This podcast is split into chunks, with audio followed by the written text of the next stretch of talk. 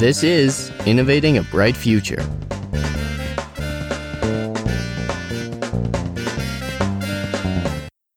Hello and welcome to our final bonus episode of Season 2. As always, I am your host, Avery Krywolf with Innovating a Bright Future. Today is our final episode of Season 2, and it has been a fantastic season so far. Before we actually get into the bulk of our episode on carbon markets, I'm going to do a conclusion to Season 2 and introduce you to the next season of the show.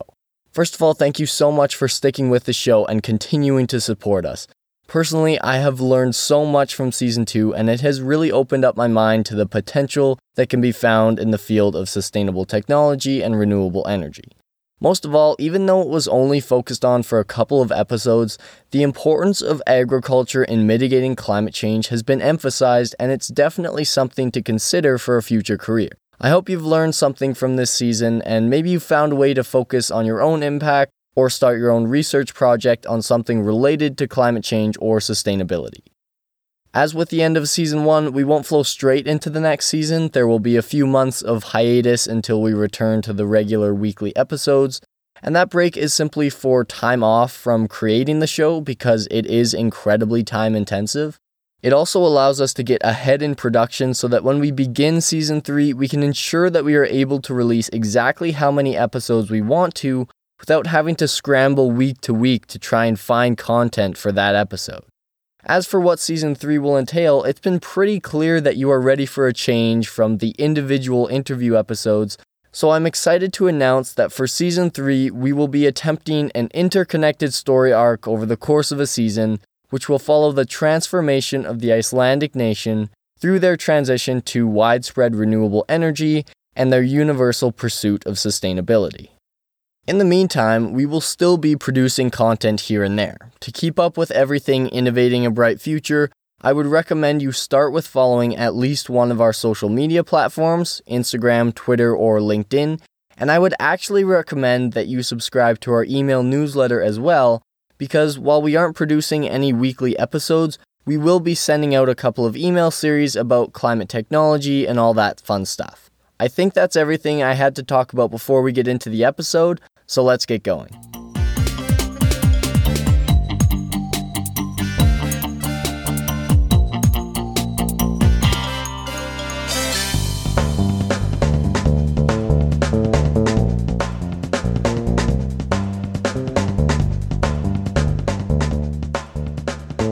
Alright, so since the episode with Olya and Frost Methane, I've been promising you a bonus episode on carbon markets and we thought it was a good idea to go out on a high note and finish up the season with a bonus episode. Let's start by defining a carbon market. A carbon market, also known as a carbon trading system or cap and trade, is a concept that commodifies carbon, which basically turns carbon emissions, or greenhouse gas emissions in general, not just carbon, into a measurable currency with value of its own. We'll go deeper into the specifics in a couple of minutes, but it's an economic system that is designed to mitigate climate change by limiting greenhouse gas emissions in a specific area to a set limit and then charging those who emit more than their fair share with a fine. It also ultimately rewards those companies who emit less greenhouse gases than their fair share by giving them more money to continue being sustainable. So, how did we arrive at the conclusion that carbon markets were even an option to deal with climate change? Well, in researching this episode, I came across a very in depth paper on the history of carbon markets that even goes into the history of climate science and how we found out that humans are contributing to what we now call climate change. This paper is admittedly a bit of a long read. It's published by the Center for Climate Change Economics and Policy and the Grantham Research Institute, but I do recommend that if you want to learn a bit more and go farther back in history, you check it out, it'll be in the show notes. So, as established in that paper, scientific concern for the planet's equilibrium, especially in the atmosphere, has been around for centuries. Even in the 1600s, scientists were speculating on how the energy from the sun affected what happened on Earth. Throughout the years, those concerns continue to materialize in different ways, from advanced weather research in the Cold War alongside the environmental movement of the 60s and 70s. Sometimes these concerns were well founded. We eventually figured out that greenhouse gases trap energy from sunlight inside our atmosphere, and that contributes to an average warming effect and other impacts of climate change. Sometimes we were way off, like during World War II and the Cold War, when we suspected we might be dealing with a new ice age soon. As we know, that's not how it happened. In any case, we eventually did figure it out, and from the 70s on, we had a pretty good idea of what climate change was and how humans were contributing to it. And now I have to caveat this brief history of carbon markets by saying that this particular paper that I'm citing now is an American paper that focuses on American history with carbon markets, and we'll touch on the international side of things in just a minute here. Within a decade of its establishment, the Environmental Protection Agency in the US began to experiment with what we now call carbon credits. They established some localized programs wherein certain substances, such as lead, were regulated. They then allowed private organizations to come to agreements on how they could avoid that regulation, basically, one of the first instances of this was when lead infused fuels were being downregulated. Instead of cracking down hard on companies who didn't comply, if a company whose fuels did comply made an agreement with one whose didn't, often trading market shares or cold hard cash to make the arrangement, the lead content of the fuels would be averaged out, and the average between the complying and non complying companies would then fit under the regulation and they would both be allowed to continue regular operation. This was intended to give non compliance companies a chance to innovate out of their situation, and failing that, disallow them from selling products without outright dismantling their company. However, these companies found a loophole and they wasted no time in exploiting it, ultimately changing nothing and ignoring the regulation.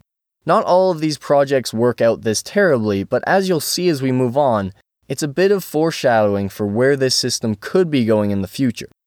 As I said, we're going to talk about the international side of things now. So, on the global scale, in 1972, the UN convened the Conference on the Human Environment in order to discuss and find solutions to the problems of sulfur dioxide and chlorofluorocarbon pollution, wrecking water sources and atmospheric ozone simultaneously. This was one of the first times that pollution was recognized as an international problem and established as a cooperative effort to solve, even though at this time there was no concrete goal or framework of action. Throughout the coming years, the UN would meet and discuss such topics several more times before the Helsinki Protocol was agreed upon in 1985, which mandated a 30% decrease in sulfur emissions by 1993 for the entire world. Now, this was kind of exciting because it was the first time a concrete climate related goal was stated at such an international level. Two years later, nations around the world would also agree to the Montreal Protocol, which, along with giving previous blanket statements like reduce chlorofluorocarbons, a concrete outline on how much they had to be reduced, by when and how it should be done, it also, for the first time, allowed countries to transfer their emissions quotas of now internationally regulated gases onto other countries. At this point, although the Montreal Protocol did succeed in certain aspects of its purpose, emissions trading was certainly not one of them. Because the program lacked any real emissions accounting, trading unaccounted for emissions was pretty pointless. Now, this is one of the biggest problems that we see in climate change, carbon markets, and just generally initiating change on a large scale in relation to the environment. Like Giles said in my episode with Mission Zero Technologies, and as stated several times in this particular paper, emissions are externalities. They don't fit into the typical economic or social models. They are similar to forests in that way. They aren't a commodity or a product because, as important as they may be, private organizations, which, as we know, hold an incredible amount of power in our world today, have next to no reason to pay for emissions reductions or protect forests. In many cases, it's the opposite. There are more reasons to emit more greenhouse gases or knock down more forests than it is to not do those things and they can't be relegated to the responsibility of the consumer or the general public because, on such a large scale, when corporations hold so much power, there is little that the public can do to physically and immediately act on emissions or forestry. That's why the concept of a carbon footprint simply doesn't work. And by the way, the concept of a carbon footprint was brought about by oil giant BP in order to shift the blame of climate change back to the consumer. And I'm not saying that we shouldn't look at our own actions. I think it's very important to be aware of how you're impacting the world and how you can change to lessen that impact. That's a very important thing to do, and everyone should do that as much as they possibly can. However, I am saying that it was designed as a distraction from the systemic problems that we are facing by allowing fossil fuel companies, alongside companies in basically every other sector, to wield enough power to manipulate policy and governments at the highest level, allowing themselves to continue emitting greenhouse gases on a large scale, even though, by and large, the public is aware of the dangers of climate change, why it's happening, and how to stop it. For years, harmful emissions have sat safely outside the view of large corporations, especially those reliant on fossil fuels. That is how they want it to stay, if at all possible, which is why they've tried to use methods like the carbon footprint to shift blame away from them. As we're going to discuss, there are problems with carbon markets, lots of problems. But the sentiment behind carbon markets, putting a price on the externality of pollution, is something that we absolutely must do in order to move in the right direction for climate change. So, anyway, after the Montreal Protocol was put in place, Life continued to go on around the world, with climate change for the most part existing in the background, with some rudimentary global regulation in place. More agreements would be made, mostly setting out very rudimentary goals reducing this gas or that gas. But finally, in 1992, at the Convention on Environment and Development in Rio, the United Nations Framework Convention on Climate Change was established with 152 countries signing on. This was a defining moment for global climate policy and organization because in the past, where climate change was something discussed at some international conventions, the UNFCCC was a body dedicated to acting on climate change. To this day, the UNFCCC represents one of the most effective global collaboratives that is making progress in the field of climate action. From then on, the UNFCCC would experiment with global emissions trading on a small scale until the signing of the Kyoto Protocol in 1997, when a global systems for emissions trading was officially established. As we've discussed before, although the most ambitious at the time, the Kyoto Protocol barely provided a framework, and with hardly any actual substance to work with, it ultimately failed in its goals as well.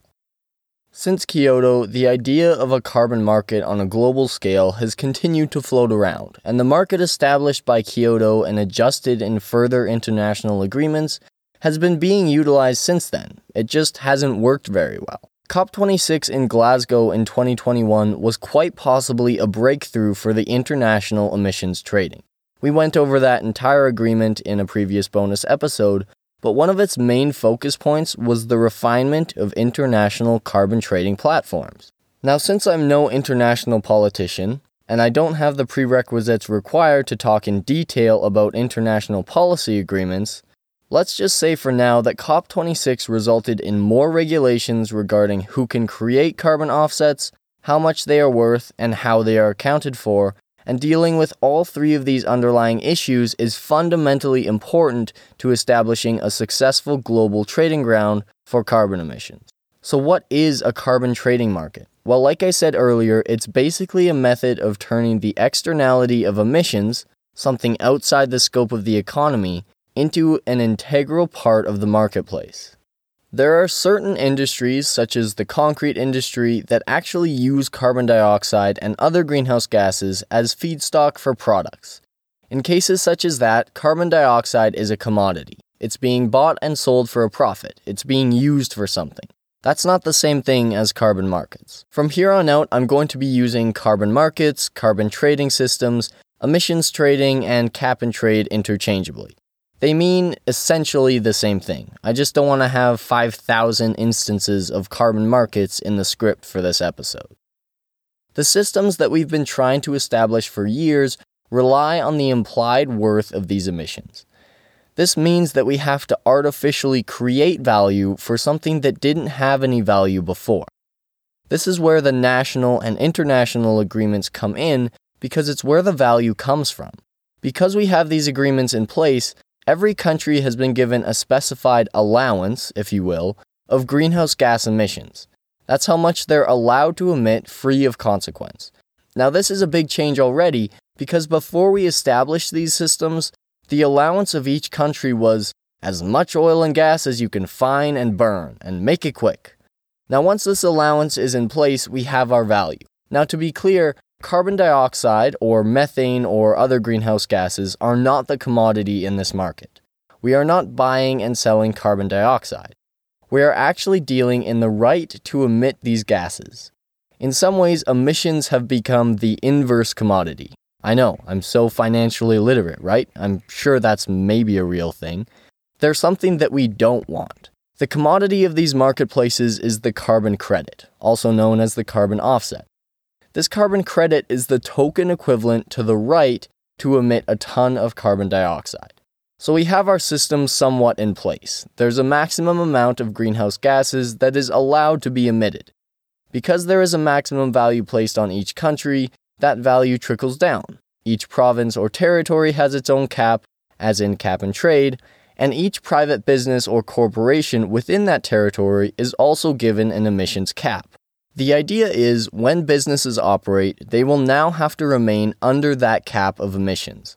Every year, their emissions allowance will decrease, because as we know, we must continue decreasing emissions for the next couple decades in order to mitigate climate change. So each year, corporations will have to emit less. Now, if these entities exceed their cap, they are subject to consequences. For businesses, this usually materializes in the form of a hefty fine. We're talking millions or billions of dollars. Whereas at the international level, if a country isn't staying within its allowance, they could be subject to tariffs and trade taxes. And this is where the trade part comes in. Some companies, a lot of companies in fact, will not be able to adhere to their allowance which is kind of the point. It's not meant to be easy, or this wouldn't be effective. Apart from heavily polluting companies, there will also be companies who are carbon negative. These are entities who either have a carbon allowance but are so efficient at reducing emissions that they're not utilizing their entire allowance, or they could be entities who are actually actively pulling emissions out of the atmosphere. This could be happening through direct air carbon capture, aquatic agriculture, forestry, or any other means of preventing emissions from ever reaching the atmosphere. In both of these cases, these entities generate a carbon credit because they are allowing more emissions to be created while staying under the allowance. So, when heavily polluting companies cannot adhere to their yearly cap, they are able to buy these carbon credits from carbon negative entities in order to avoid penalties of exceeding their emissions cap. As with most systems like this, I like to do an example to lay out what it looks like in the real world. As always, these are completely made up numbers, but let's try and get an idea of what it would look like. So, say we are a part of Oil and Gas Incorporated, which operates in the fictional country of Canada. The country of Canada will have a yearly allowance of emissions given by the UN. Say that allowance is a billion tons. Made up numbers, like I said. So the government of Canada has worked out that Oil and Gas Incorporated is allowed to emit a million tons of CO2 this year. And that million tons does account for other greenhouse gases. Everything is calculated in terms of carbon dioxide simply to make the trading easier, but it does include things like methane and nitrous oxide. So, if for instance I emitted a ton of methane, that would actually equate to 20 tons of carbon dioxide or something like that because methane traps more energy than carbon dioxide does. So we're allowed to emit a million tons of CO2 this year. But all of a sudden, we get to October and we're like, darn, we continue to burn an ungodly amount of fossil fuels this year, and we're already at a million tons of CO2 with three months to go. Whatever are we going to do? Well, we definitely can't stop operating because then we would have to fire thousands of people and we would stop making money. So we have to continue as it is. When we get to the end of the year, we've emitted a total of 1.4 million tons of CO2. That's 400,000 more than we were supposed to, and we know that if we end the year like this, we will get hit with a huge fine. Fortunately, there's a direct air capture company called CAIR, spelt C A I R, so clever, I know, and they're selling carbon offsets. We also know that there's a new aquatic forestry company called Kelp the Climate that's using kelp forests to pull carbon dioxide from the air and water. All carbon offsets are priced in dollars per ton of carbon, so we need to buy about 400,000 carbon credits in order to avoid that big fine. So, we approach both companies, and CAIR will sell us 300,000 credits at $4 each, and Kelp the Climate will help us get the remaining 100,000 for $8 apiece. At the end of the day, after we buy all of our carbon credits, we end up paying out about $2 million. Our carbon credits allow us to avoid the fine, and the climate negative companies get a payday to keep funding their climate efforts, and everyone moves on to the next year. The next year, we know that we should do everything that we can to reduce our emissions, or else we will end up in an even worse place this year because now our allowance is only 900,000 tons. So there you go carbon markets in a nutshell. We know that throughout the years there have been major problems in these markets, and they almost never work exactly how they're intended to.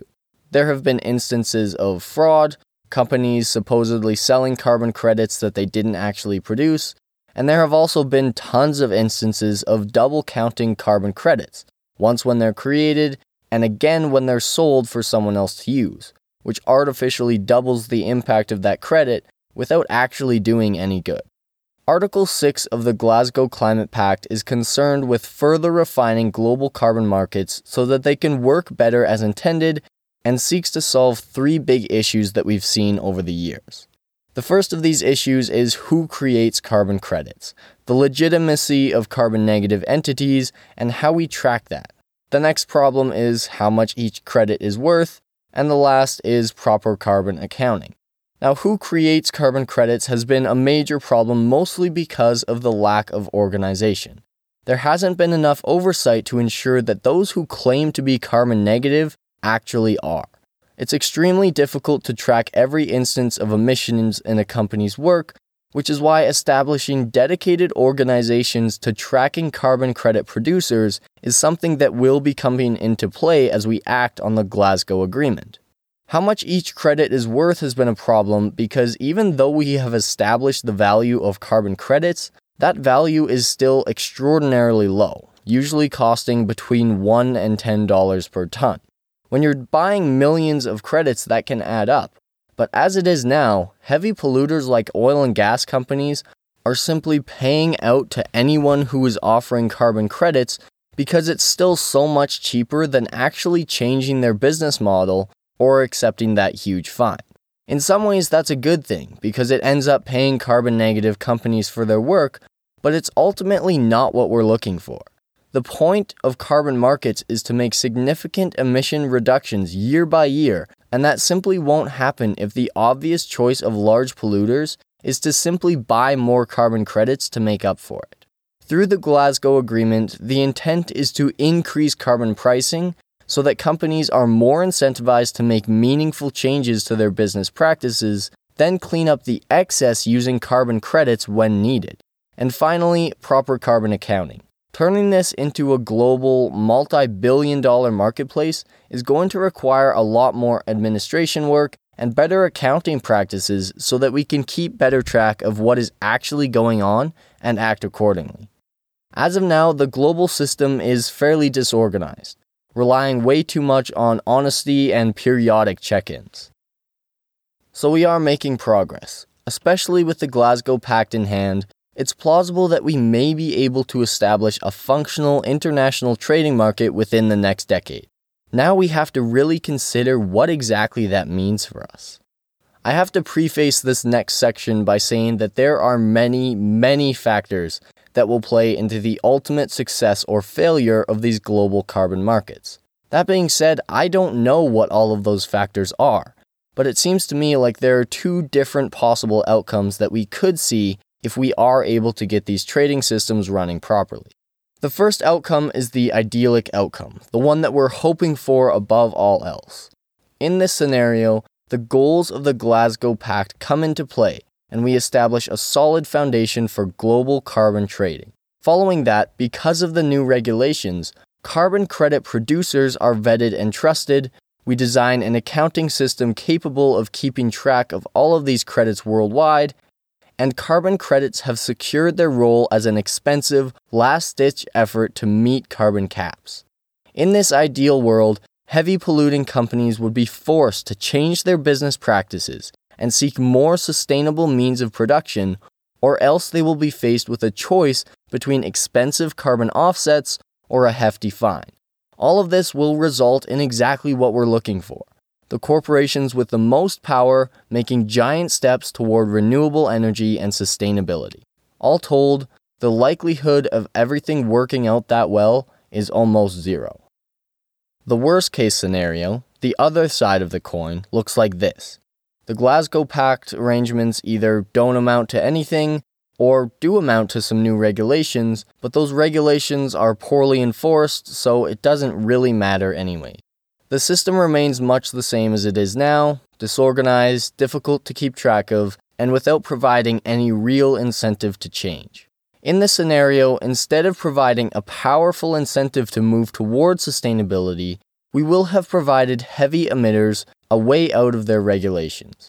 Instead of changing business practices, large corporations will instead purchase mass amounts of carbon offsets, which may or may not actually be legitimate, for quite cheap and then continue business as usual. In essence, these companies will have sold off their accountability to climate regulations to someone else to deal with, while they make no effort to change their practices to actually have any positive impact on climate change. The likelihood of this scenario playing out is also, fortunately, quite low. The public awareness and the global push for climate action is happening too quickly and aggressively to allow for such a colossal failure to happen. Instead of either of these polar opposite scenarios occurring, we will probably end up somewhere in the middle. The Glasgow Climate Pact will almost certainly materialize in some form or another and help solidify the existing carbon trading system, and coupled with the rise in carbon offset pricing, this should lead to some businesses changing the way they do things in order to comply with regulation and avoid extra costs. Carbon offset purchases will fund carbon negative projects like direct air capture and to ultimately aid in climate action. At the same time, there will still be some number of corporations, most of all fossil fuel companies, that simply will not change their practices and will instead purchase carbon credits on a larger scale, which is, yeah, not ideal because they're still polluting, but at least that money will go to sustainable companies. The worst offenders will be those few who refuse to spend their money on carbon offsets and will instead allocate all of their extra funds to lobbying politicians for changes in policy or simply paying the fines for excess emissions. These companies ultimately avoid their regulation and they don't even pay their fair share to the people that are trying to have a positive impact on climate change. At this point, there is still no telling exactly how it will work out. There's still too many undetermined factors to work out first. What we do know is that there is potential here, tons of potential. There is the potential to give greenhouse gas emissions a price, and by doing so, force change in every single sector around the world. There is also the potential to squander any progress that we've made by allowing heavy emitters to escape regulation and paying their way out with carbon offsets. The most important thing that we must remember as we continue to develop better local, national, and international climate legislation is to be vigilant and hold your representatives accountable. We must speak up and let it be known that climate action is important to us on every level of government. And if our representatives will not speak on behalf of climate, then they will not speak on behalf of us, and they will be replaced. Like it or not, we are in the final push for climate change. This is it. If we do not continue to accelerate climate efforts and get better at mitigating our impact on our planet every day, we will run out of time. We don't have the luxury of waiting for someone else to take care of it. We must act. We must act aggressively, and we have to do it now.